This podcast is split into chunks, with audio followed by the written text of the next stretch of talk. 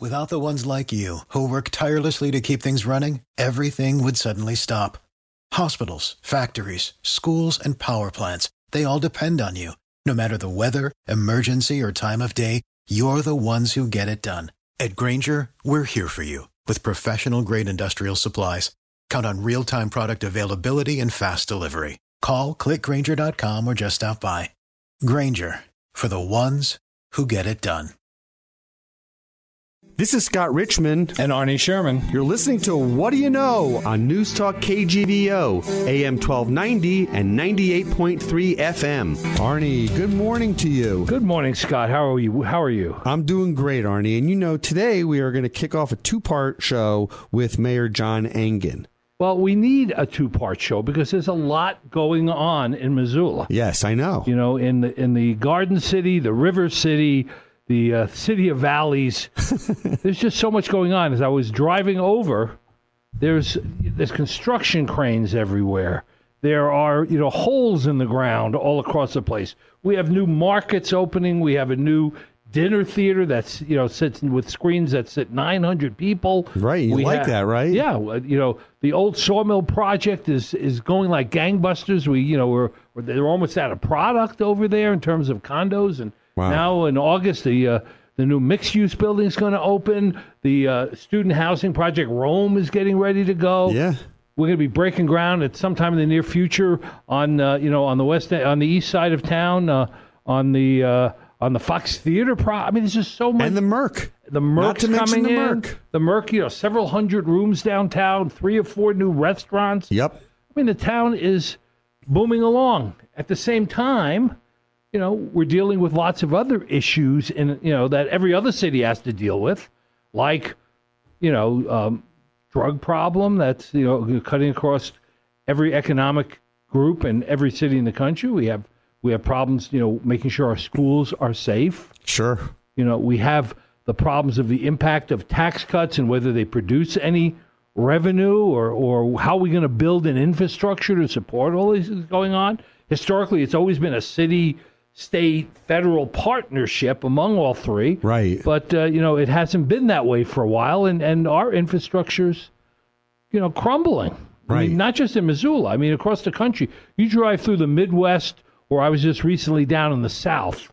Driving through the South, it almost, in places, looks like a third world country Is that right? compared to if you go to Europe, for example. Sure. You drive around Europe, whether you're in Germany or Italy or France, the highways are great. They have high speed trains connecting. You know, you can go from Paris to uh, you know Amsterdam in four hours. You know, you can go to country to country easily. And you drive around, and the roads have potholes, and the bridges are old. And Is that you know, right? yeah. So infrastructure needs to be replaced in markets, well, in certain all, all markets. across the country. Across the country, we have a lot okay. of crumbling infrastructure. Okay, okay. And we have our share of it here. Bridges have to be be repaired here. We have roads that need to be repaired. We still have potholes left over from the winter. We have all those sorts of things. And and a portfolio for a mayor is so broadly expansive. It's it's in some ways a tougher job than being a governor or a senator, well, or president. I think that's right. And what was what's nice about speaking to our mayor, and that we'll give him, a, we have a little more real estate to play with this time around, is we can talk about a variety of issues, but also, you know, the hot button issues, while important, there are a lot of other issues that he deals with that are not so sexy that uh, we can bring up with him, and I think that's good, right? I think we give him a little more opportunity to do that, so that's a good thing. Yeah, well, I think we're more interested in the future than in the past. Right. Let's look forward. and what is the economic vitality index for a city like Missoula, standing on its own and not in comparison to, to anybody else. I mean, I, I get awful tired of going online and if you go to your favorite you know search engine or you're looking at your favorite social media, there's always a survey. The 50 best, the 25 best, the 10 worst, the about cities and towns, and it's all completely subjective. I mean, there's there's no Right. way to really evaluate that. And I think we have to look at our own community, you know, on its own, On its own merit and on, on its, own, merit, attributes. and, and talk about what's, uh, you know what needs to be done and what's going to be happening. You know, most people, you know, when you hear people talk about or complain, they talk about the way it was in the past. You know, the good old days that may or may not ever have been. Right. Um, I remember when I first moved to to uh, and first came to Missoula in 1995, and then moved here um, shortly thereafter. Uh, you know, one of the best restaurants in town was Kentucky Fried Chicken. I mean, we had very limited things. You know, so you know the Depot was here, and and uh, you you can't imagine what the uh, what Finn and Porter's the predecessor to Finn and Porter's was a dark room with an organ in the corner. Are you I kidding? mean, there was not many places to go at, at in that point at that point in time, and now you come and you, you know you have everything pretty much that you can get everywhere Squared else. away. Plus, we Right. also have our own local entrepreneurs like you know uh, Five on Black and and other restaurants that are, that have a unique Missoula character to them. and taste. Well, Arnie, when we come back, we're gonna we're gonna venture outside of the studios of What Do You Know to meet up with Mayor John Go Engen. right down to his office, get the guy right where he works. Exactly on the corner of Ryman and Spruce. Back after this with Mayor John Engen. Okay, we are here in Mayor John Engen's office right now. We are fortunate enough to be with Mayor Engen. Hi, Mayor Engen. Good afternoon. Thanks Good for coming it's to good the, to see you. Thanks for coming to City Hall. And- it's pretty exciting. I've never been to City Hall actually. I'm actually uh, didn't get. Well, there's a here. jail downstairs. You haven't been there before. Not to be. And we the have police department downstairs. Wait a minute, but there's a another visitor in the office here. We have Right, just- Libby. Libby's here. Who's Libby? Libby is a rescued miniature poodle from the Humane Society of Western Montana, and uh, she is my constant companion. Very nice. She's adorable. Looks like she just was. She was She's- groomed too. She gets groomed occasionally. We like to keep the hairstyle similar. That's true. No muss, no There is fuss. some similarity, but I, we won't get into that. Well, what's nice, one quick thing, where for those of our listeners that haven't been to City Hall, we're right here on the corner of Ryman and uh, what is this? Uh, Spruce. Spruce. Okay, it's beautiful. It has a beautiful view of the L and the M, and uh, NOP. NOP. LMNOP. L- you're right, but but, I, but it's a beautiful office. It's nice to be here. office. Thanks for having us. Lovely, comfortable office. So, John, the you. first thing is, you know, driving over, we drove over from the studio over Reserve Street. There's a lot of stuff going on in There's a lot of stuff going on. How in do you Missoula. stay on top of all of this? I mean, you got Lucky's Market that's new, and that's attracting a lot of people. There's cranes all over town. This looks like, you know, New York in its heyday. What's going on here? Well, if if uh, if we had been having this conversation in in 2008 or nine, um, and someone had told me that in 2018 there'd be three cranes or four cranes in the air in Missoula, Montana, I'd have thought, well, that that would be wonderful. Um, What are, what are they demolishing? right but but but as it i mean as it turns out um, a, a bunch of folks in this community both in the public and private sector have invested in planning um, and and we've made investments in infrastructure uh, and we've created partnerships with the private sector and a lot of stuff is happening And people and new companies are coming here. new companies are coming. We just had a we just had a really interesting uh, community conversation last week um, under the auspices of Innovate UM. Mm-hmm. We had upwards of 250 people over the course of two days talking about uh, the opportunities in Missoula for innovation, and that innovation ranges from from tech companies to human services to housing to transportation, uh, and the enthusiasm and energy in that room was uh, palpable. Um, we talked to business folks who have landed here from the Silicon Valley for all sorts of reasons. Israel. Um, Israel, again, for it's a little bit off the map for Israel to find their way here. It is, but you know, it turns out if um, if if you can if you can do business anywhere in the world and you can do it in a place that's pleasant, uh, if you can do it in a place that um, has has planned and uh, and made investment in the nuts and bolts of the community. Um, and you have a solid workforce, it turns out that's a recipe for success. Well, ask a quick question about uh, so the Missoula Economic Partnership, the MEP. Since the last time we spoke, it's changed a bit, and we've had Jeff on a few times, Yep. Jeff Fee on a few times to talk with us. What's the plan for MEP? So we think we're at. Uh, so I sit on the board, was one of the founders. We think that we're um, in a position to uh, reorganize a little bit. We've got a. Um, we just commissioned a, a dust off of a study that helped us launch the partnership in 2010. Uh, w- what we've seen is many of the things called for in that plan have come to pass. So we're really looking at um, at MEP 2.0 or whatever it is the young technological people might say.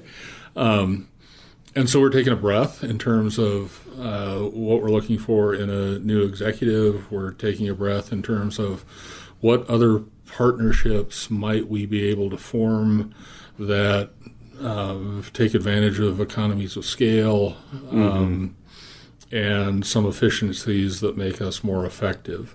What we don't want, and and what what what the partnership was originally about was was taking a a, a, a fragmented um, economic development environment and uh, defragging it, for lack of a better turn of phrase, making sure that we were more intentional and more effective, that we had a single point of entry for folks who were interested in um, doing business in Missoula, not only folks who might want to come from elsewhere to do business, but also how do we help homegrown folks. Um, a lot of that has happened. We see, you know, my my conversation with our consultant was um, he he's very bullish on Missoula uh, based on what he saw. Right. Uh, and I think he's going to point us in some directions in terms of opportunity. I think he'll give us some ideas around organization. Um, and uh, So 2.0 It's is exciting. very different than 1.0. It's going to very not very different, but it's going to be. It's not necessarily going to look like what it did. Well, here's two the, here's ago. the thing. You you it's like pushing this ball up a hill to some extent, or it's, you know, you're getting momentum. Now we're on. We have the momentum. We're over the cliff, and when you have companies like Cla- you know uh, ClassPass and Forecast coming here from Israel, and you have some local companies like Submittable and uh, Right. LumenAd all growing yep. that growth stimulates other things happening. It just becomes a catalyst. It becomes like a magnet for other things because people come here and take a look and they say, well, these guys are growing and these guys are growing and this company's growing and these people are moving here. There's They got to are. be something going on. But we're also in competition. Arnie Sherman, spokesmodel for Yeah, exactly. state by the way. By the way, he has the look. Um, we uh, what you call we, but we are also in competition with Bozeman.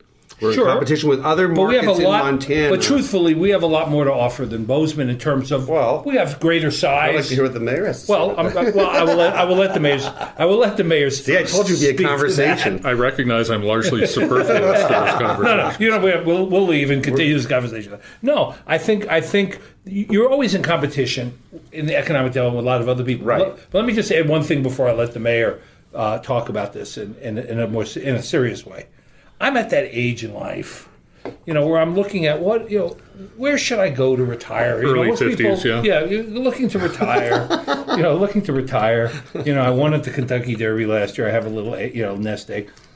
I started looking at you know the, the typical places where you you know when you're looking for amenities, where you're looking for a good quality of life, where you're looking at comfort and ease. You start looking at places you know that, that are mentioned. You know, people here go to Scottsdale, people go to Las Vegas, Washington, Oregon coast. Some people their retirement places in Savannah. I've gone and looked at all these places. I keep coming back and saying it's better. It's better in Missoula, except for you know, if, except for ice. You know, you know, and black ice, and you know, a little bit of cold in the winter gets in your bones when you get older. We have everything that all those other places have. You know, I keep coming back. Why would I leave here? 'Cause- largely Montana. and my, and it's showing up in a lot of the polls. You know, the twenty best small towns to live in. But I do Missoula, wanna- Missoula pops out. But I do want to get back to your question. We do have competition from other places. So so how do we deal with that? So we are more in competition with ourselves than we are with anyone else. I think. What And what do you mean by that? Yes. I mean that that we are not and will never be Bozeman for all sorts of reasons. Organic, uh, and otherwise. So what what can we do to position ourselves to be an attractive community for the long haul? And and provided that we're pr- provided that we're remembering who we are, that we understand community values, that we focus on those, we plan around them, we're we're going to do just fine. The old school model of economic development is I will come to my city, I will give you tax abatements.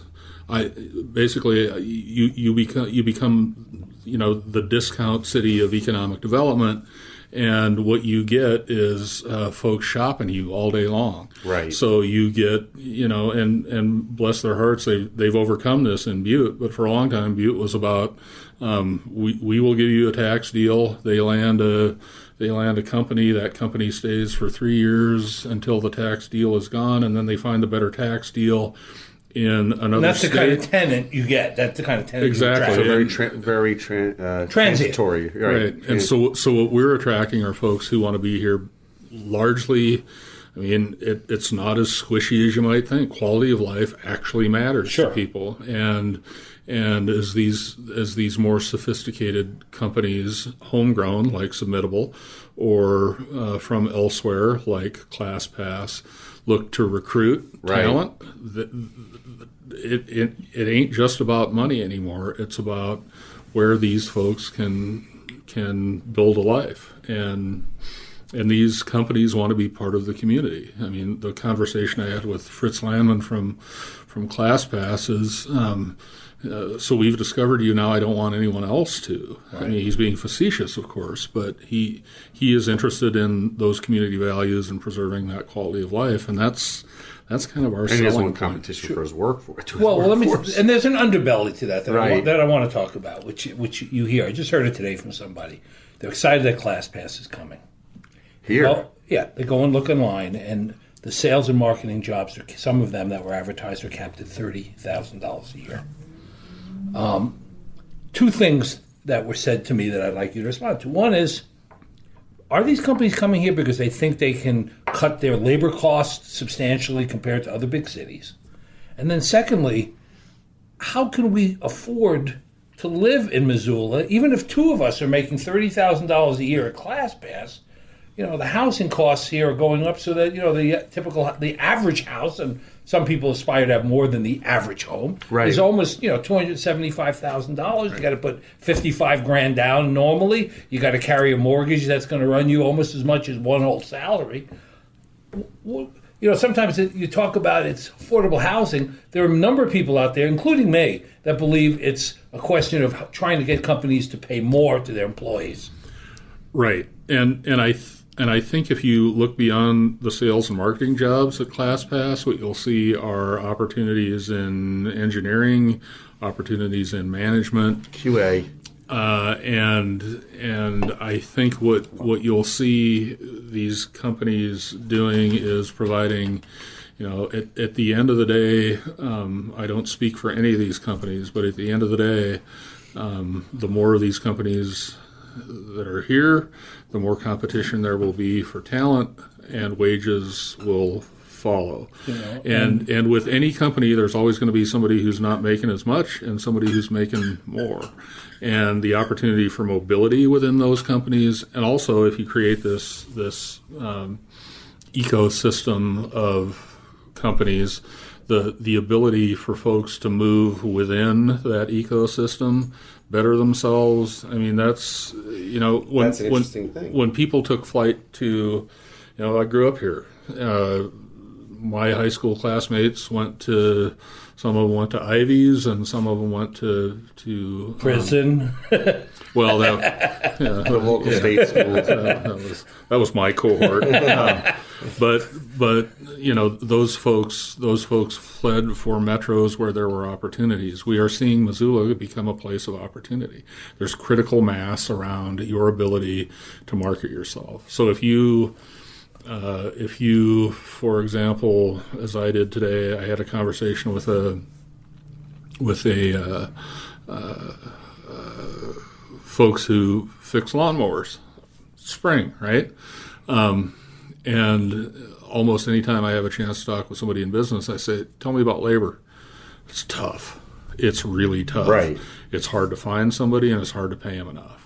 And those are the kind of pressures, those wage pressures are ultimately what's going to get us to a place where we have competitive wages. We're not going to be at the bottom of the rung in terms of the state wage rate. Um, you know, someone once told me, and I think I've told you guys this before: any house is affordable if you can pay for it. Right. And so, um, so, so a piece of the puzzle is increasing wages, and other, Right. and and the flip side of that is we need to work on housing inventory in Missoula, and we're working on that as well. It, it's none of it happens overnight, but um, But it is a smart strategy. I mean, coal jobs are coal jobs, and natural resources jobs, and service jobs. But technology jobs now are so competitive that if companies want quality people, they're going to have to pay a lot of money for them. I mean, I was reading about. I was just reading about. Uh, I'm fascinated with the whole cryptocurrency and Yeah. coin mining, which is really just you know intensive data collection and data mining, and and there's only like two thousand or three thousand people in the whole world that are good at that. You know, so we have a place here in Bonner, and they're going to put one in Anaconda. But I say to the people there there's that I another talk one, to, there's another one on reserve. yeah, where are you going to find the talent? You know, you have those people are making a quarter of a million dollars that can do that, mm-hmm. and that and and they can live anywhere. If they go to San Francisco, they ask for half a million dollars. Can we train? Can, can Missoula College now train the the cadre that are needed for these companies that are moving here? there is there is that training opportunity and again what happens as as this system develops we get to figure out ways to be thoughtful and responsive so last week at this innovate um conference um, city and the university made a commitment to this innovation corridor we made a commitment to planning together uh, which is a step in ensuring that um, we're, we're moving together in the right direction. Um, these are two institutions that aren't often known for their agility, um, but but I think we have the I think we have the kind of leadership and momentum both at the university and I hope here at the city and in the community, right? To to there, there is some urgency around doing this stuff better and right and thinking about it differently and and talking about it. You know, we're taking down. You know, I- I'll, I'll quote Scott Whittenburg, who who talks about blurring the lines of the University of Montana campus. And for a long time, we've we've um, we've drawn a, a hard line at Arthur and the Clark Fork River, and and successful places aren't doing that. Those lines get blurred. There can be training happening. You can have University of Montana students who are getting credit while training. Um, at any one of these tech companies, and everybody wins as a function of that. And it ha- and it can happen in healthcare. It, frankly, it can happen in social services. It can happen in really Happens in across media. the board. We, we always have students. So how us. can how can the city help the university? We know how the university can help, you know, the city in general. The city they can train more, you know, more targeted, you know, um, create tr- more targeted training programs. They can help, you know, blur the lines. But what can the city do to help the university? I can I, I can work with the university to plan in a way that we never have a wrestling match over a golf course again. That we can use existing infrastructure to build new stuff, bricks and mortar, and also create um, create an environment where a classroom might be downtown, it might be experiential. Um, you might be able to live in the same place where you go to school. You might be able to live, work, and go to school at the same time. Um, we can start thinking about uh, everything we do programmatically. I think differently. So we we we, we relied a little bit on this.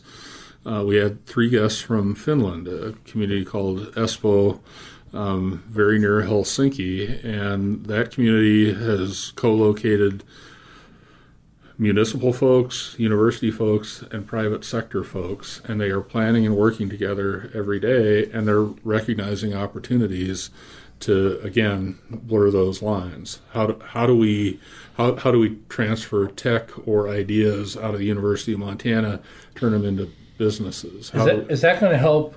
Do you think reverse the enrollment decline at the university? I think there are a lot of things that can help reverse the enrollment decline, and a piece of it is really about um, doing this, doing all of this differently. Mm-hmm. You know, respecting the institution, understanding the nature of academia, recognizing core competencies and capitalizing on those, but also looking, you know, we, we have to be in a position where we uh, where we experiment and fail once in a while. Um, and and I think we have been collectively a little bit risk averse.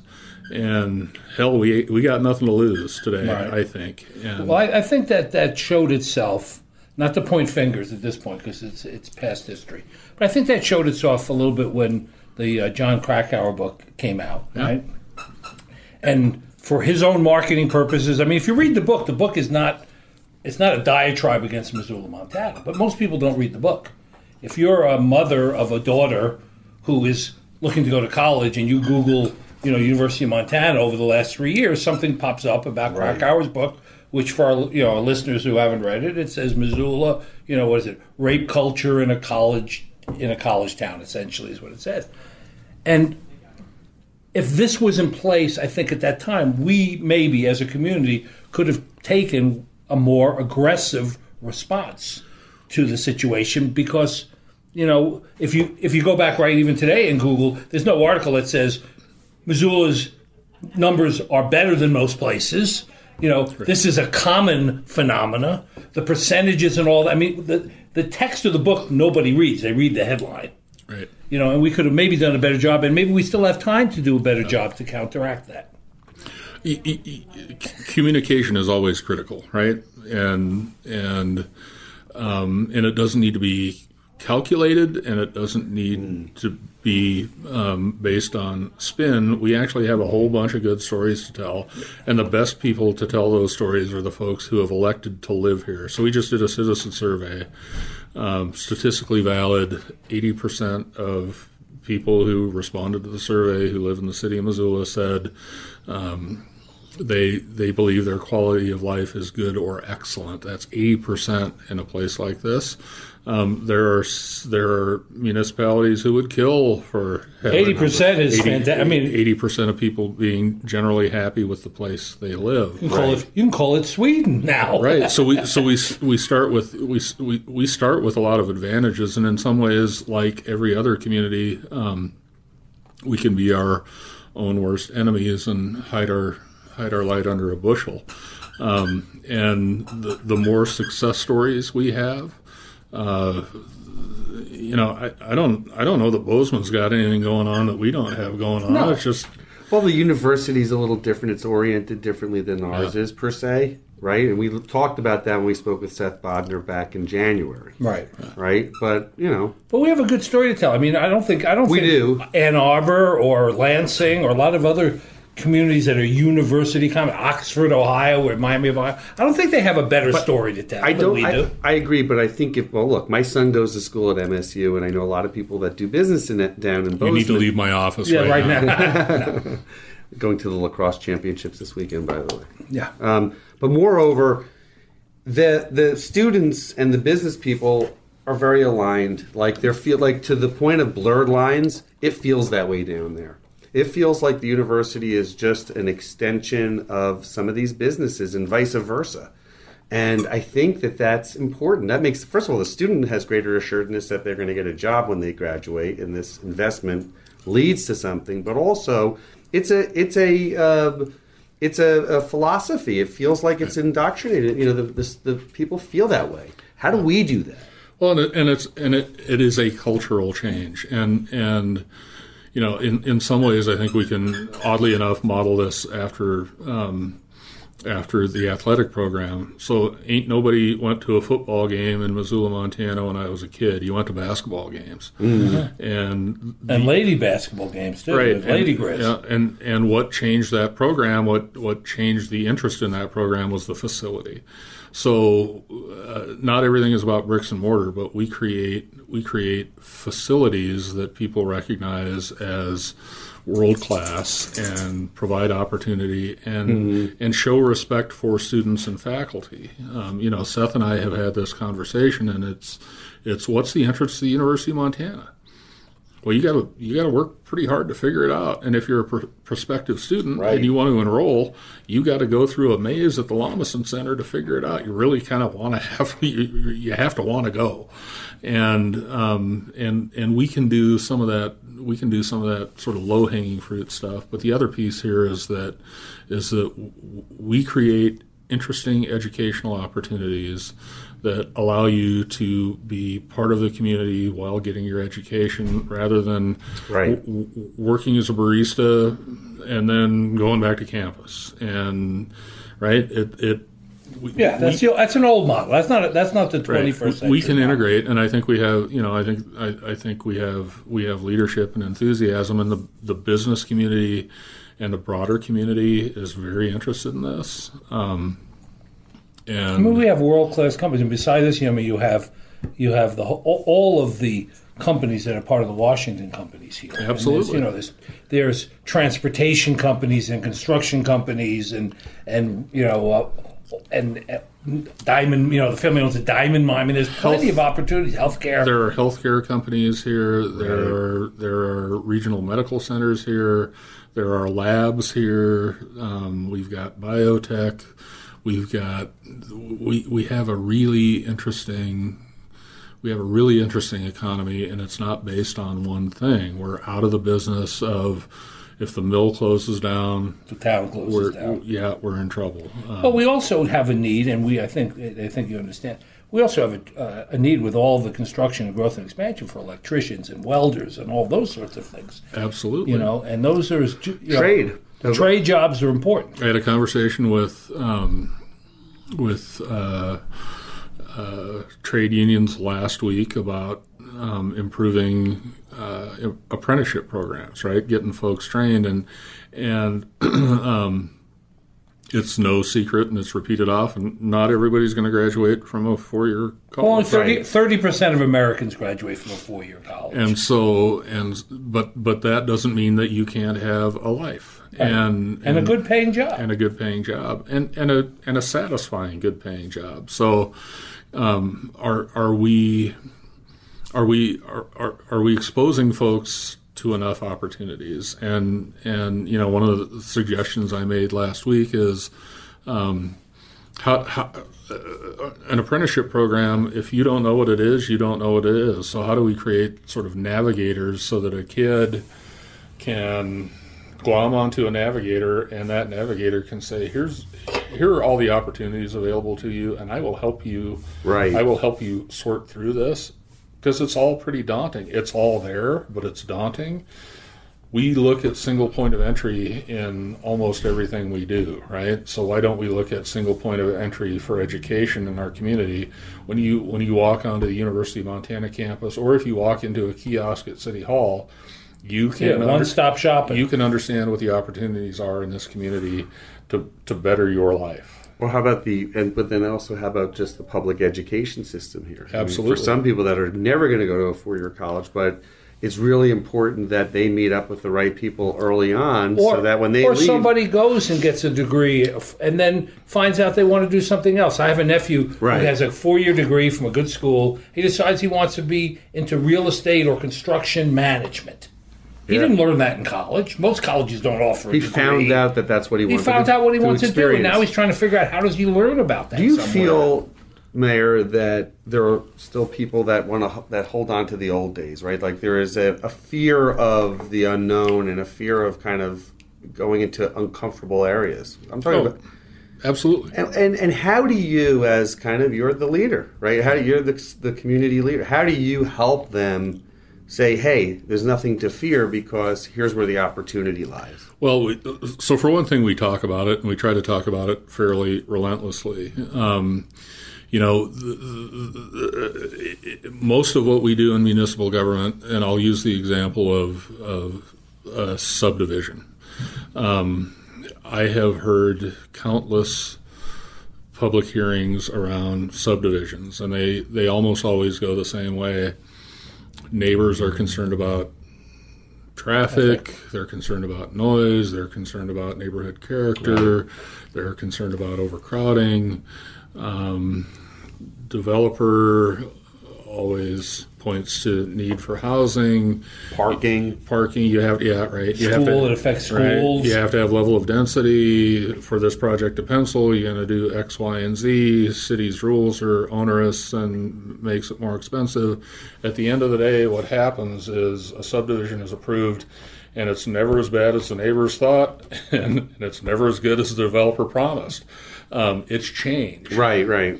And so a lot of what we can do to to assuage fear is to to demonstrate success, right? So um, and it, it it can be something as simple as or as complicated, I guess, depending on the way you look at it, as Russell Street, right?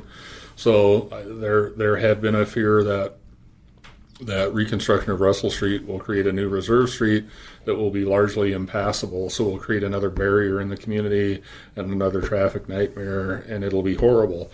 I think when we get the thing built, what folks will say is, "Wow, I'm really glad you got that built." And it turns out that it, Well, it was horrible before you did it. right, so- and it turns out that it accommodates more than cars, and it also it also creates opportunity for redevelopment and uh, business and housing and prosperity.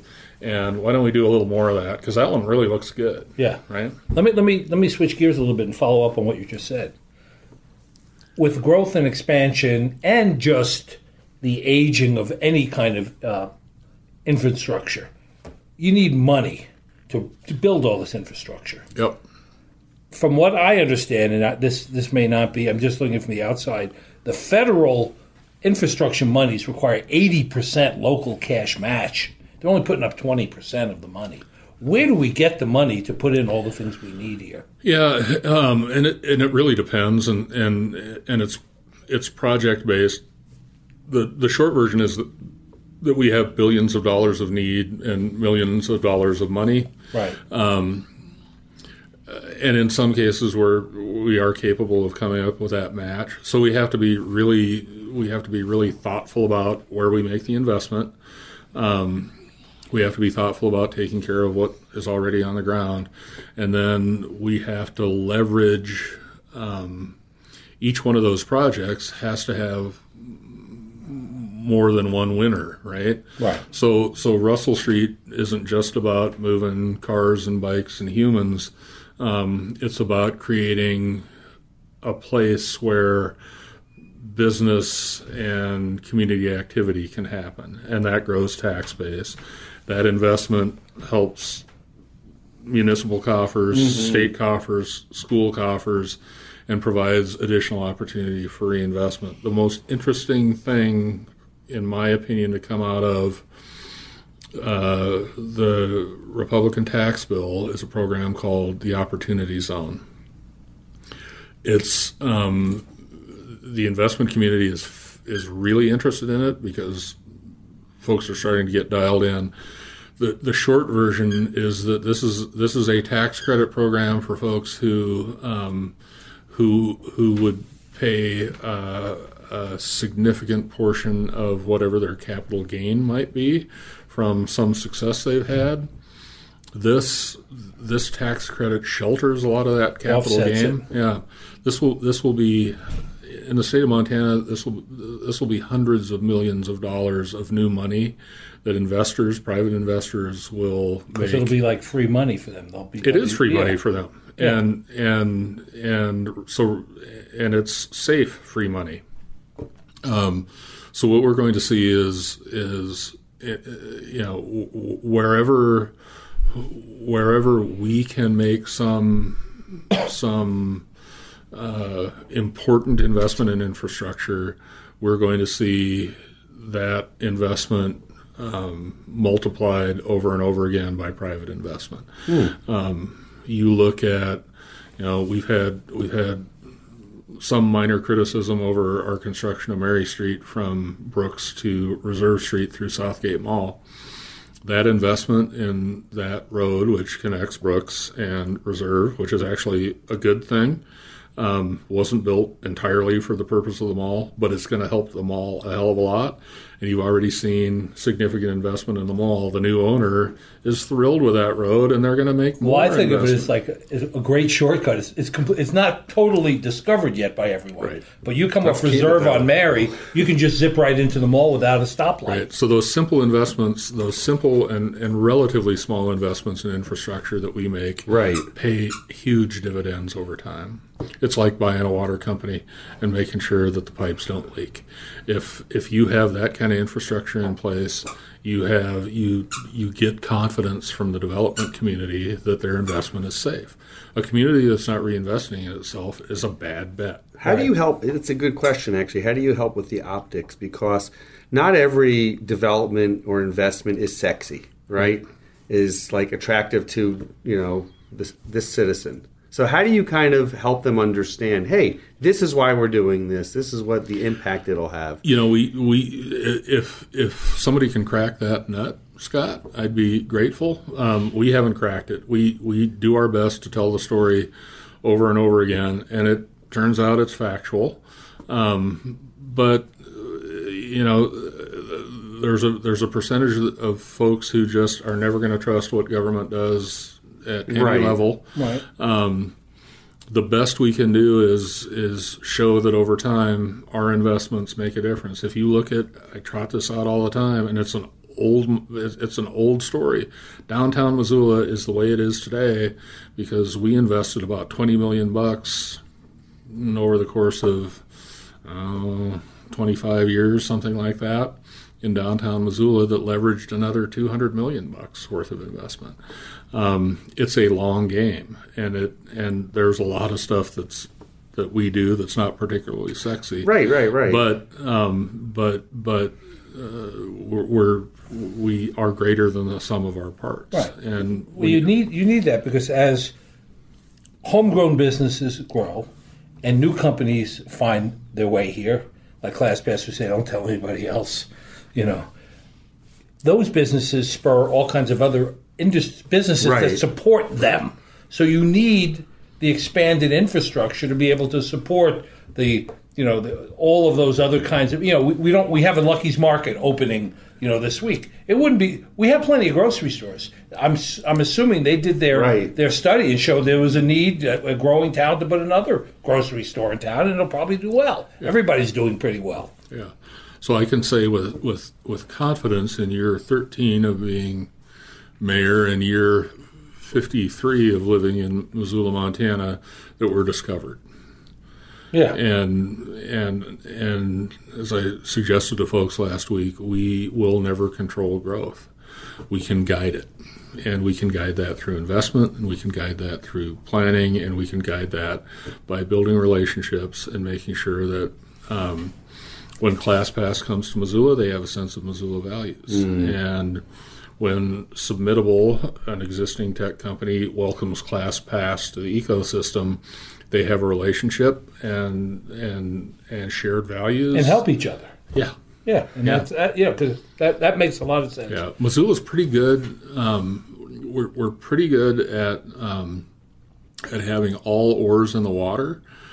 While not necessarily rowing in time, and we're getting, I think we're getting much closer to rowing in time. It won't stop us from being weird, or any. We of- like being weird. right? Any of the other things that that are Well, Mis- a town has to have character, right. and we have we have character. It definitely has character, but that's it begs you know it's a good segue to your whole strategic planning, right? Now that's something you put in place recently or a couple of years ago to really get ahead of when you start going into budgeting. There's a plan in place Right. so that you're following a plan, and it's in a plan that people understand, right? Hopefully, Yeah. as many people as possible.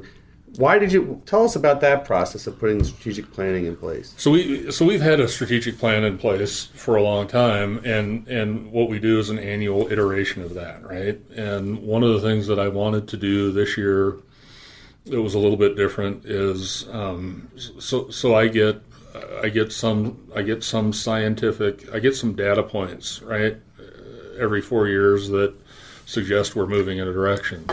Um, actually, we get them every two years, uh, and and those happen during municipal elections. So I, I get a sense of where the community wants to go based on who they elect and what those people stand for, what their stump speeches are about, what they do when they're in office. I get a sense of what people are interested when I campaign for office, when I do what I do, and I either get reelected or I don't get reelected.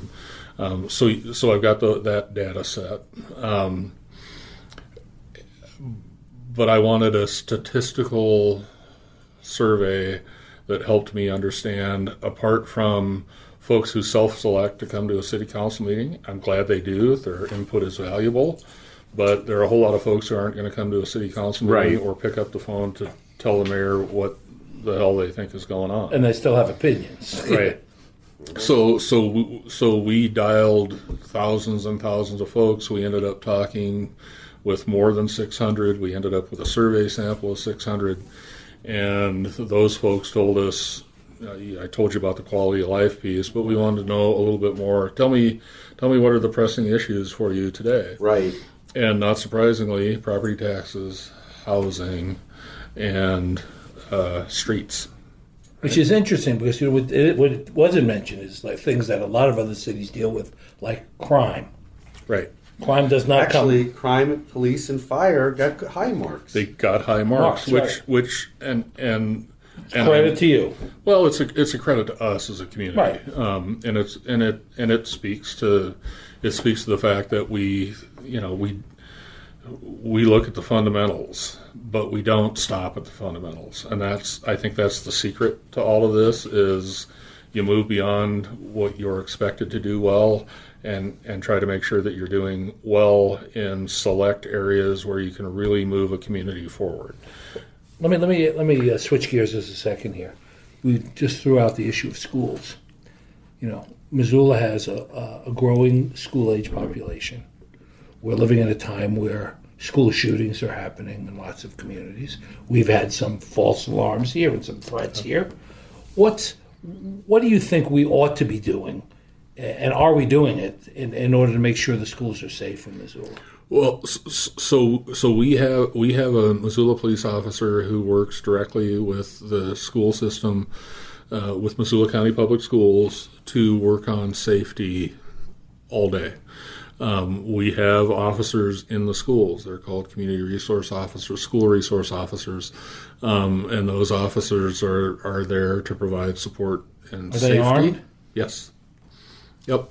Um, and uh, and we're diligent in this community and every community across the United States. You walk this fine line between creating an atmosphere of security and fear, or security and openness, um, and it's a fine line. And When I was a kid, they made us go under our desks to protect ourselves from atomic bomb attacks. Exactly. Uh-huh. Duck and cover, baby. Duck and cover. Duck and cover. You know, Let's let's do let's do a quick housekeeping. Let's take a quick break. Our guest is Mayor John Engen. We're in his lovely offices here on Ryman and Spruce. Back after this. Arnie, that was part one with Mayor Engen. You know, we covered a lot of interesting topics, and you know, one that's close to both of our hearts is you know the last, you know, part of uh, our first segment talking about schools and school violence and how do you prepare and you know whether you have guns in school. We do have. I think most people would be surprised. Right. A town that a lot of people like to characterize as liberal or you know weeds and seeds or whatever that we have armed officers in our schools Absolutely. you know, and um, you know, fortunately, knock wood, uh, you know, we haven't had any uh, any major incident that you know that we know about, but but we have to be ever vigilant, and we have to continue to work and train our police and students and parents. We had we had the school safety officer on an earlier show, Sure. talking about the ongoing effort to try to make sure that uh, you know schools aren't you know aren't armed prisons. You don't want to put your kid in that kind of a learning environment, and you don't want him to feel um, threatened at any given point or feel uncomfortable. I mean, they're supposed to, they're there to learn. They're not there to be warehoused. Right. And I think the mayor, you know, is bringing up a good point that that's, it's an important responsibility of the mayor and the superintendent of schools, Mark Thane, to to work jointly and together, and hopefully in the future more closely together, and working with the state too. and work with the state to, to make sure that we have a, a- done everything that's humanly possible to make l- school a, a, a good learning experience for our kids. I agree with you. And Arnie, let's tune everyone. You should tune in next week where we pick up the conversation with Mayor Engen, where we start to talk a lot more about what the future looks like for Missoula. That's what I'm concerned about. I am too, and we will see you next week, Arnie. Take care, Scott. Thank you for listening to What Do You Know? I can't wait for the next show, Scott. I'm excited too, Arnie. If you'd like to suggest a guest, send me an email at scottrichman at townsquaremedia.com. We'll see you next week. And thanks for listening to News Talk KGVO. Without the ones like you, who work tirelessly to keep things running, everything would suddenly stop. Hospitals, factories, schools, and power plants, they all depend on you. No matter the weather, emergency, or time of day, you're the ones who get it done. At Grainger, we're here for you with professional grade industrial supplies. Count on real time product availability and fast delivery. Call clickgrainger.com or just stop by. Grainger for the ones who get it done.